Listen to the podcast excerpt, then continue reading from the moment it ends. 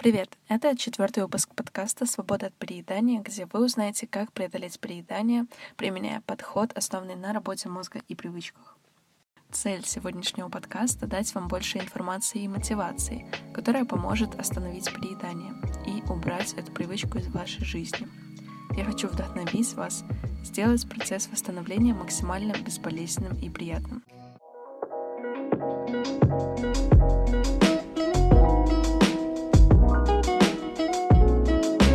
Позывы возникают в примитивной части мозга.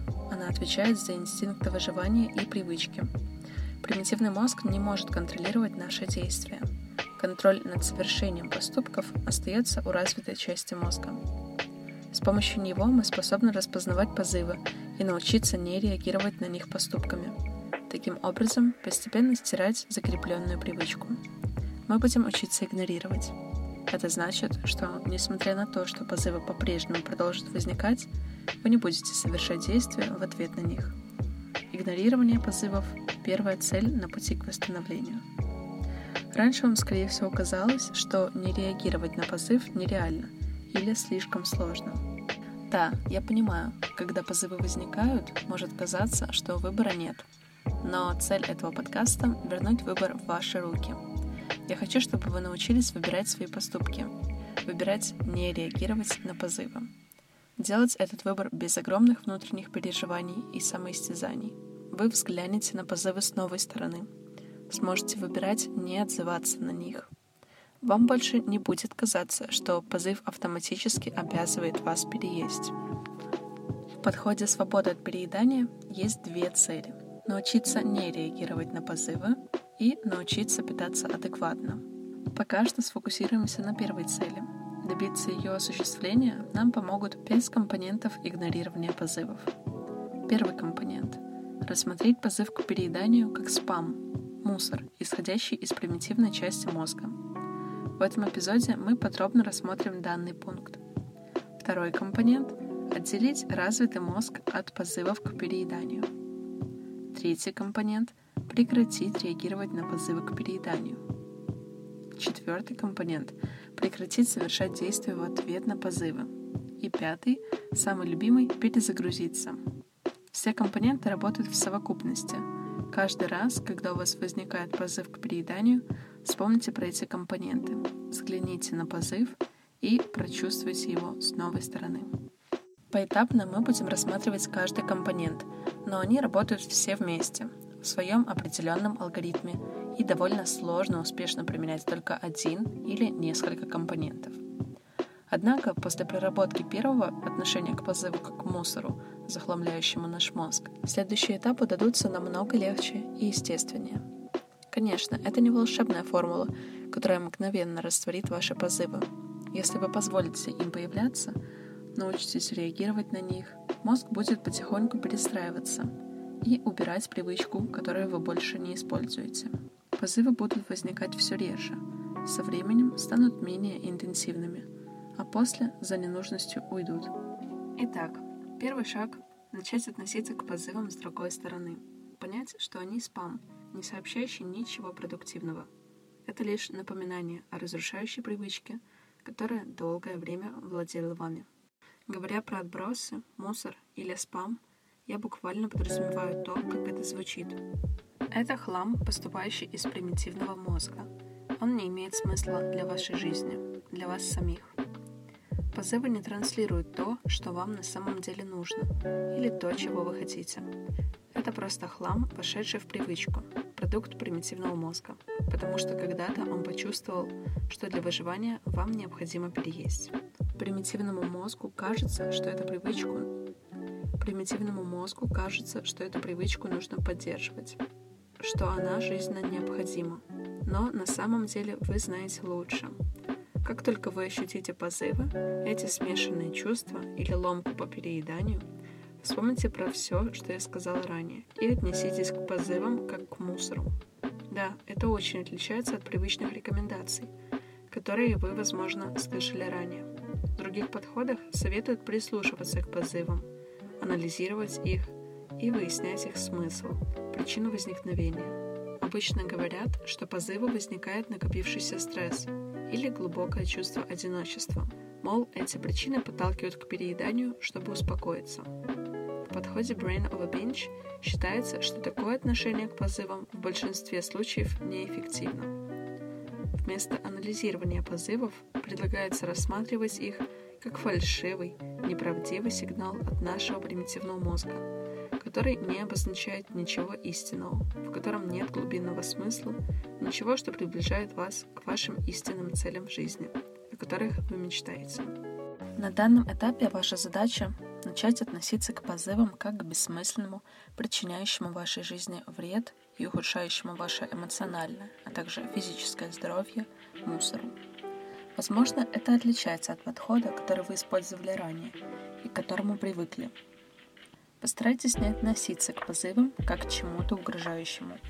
Отпустите страх, сильное беспокойство, панику. Не стоит сражаться с позывом или бежать от него. Вы на самом деле не должны совершать никаких действий. Нужно только взглянуть на позывы с другой стороны, поменять свое отношение к ним. Мы больше не собираемся относиться к ним как к чему-то серьезному. Не придавайте им ценности, не уделяйте внимания. Не углубляйтесь в мысли о позывах и переедании. Давайте рассмотрим такую аналогию. Представьте, что вы на теннисном корте. Ваш напарник подает мяч, и вы его отбиваете. Это то, что происходит, когда вы реагируете на позыв. Вам нужно перестать ходить на этот теннисный корт.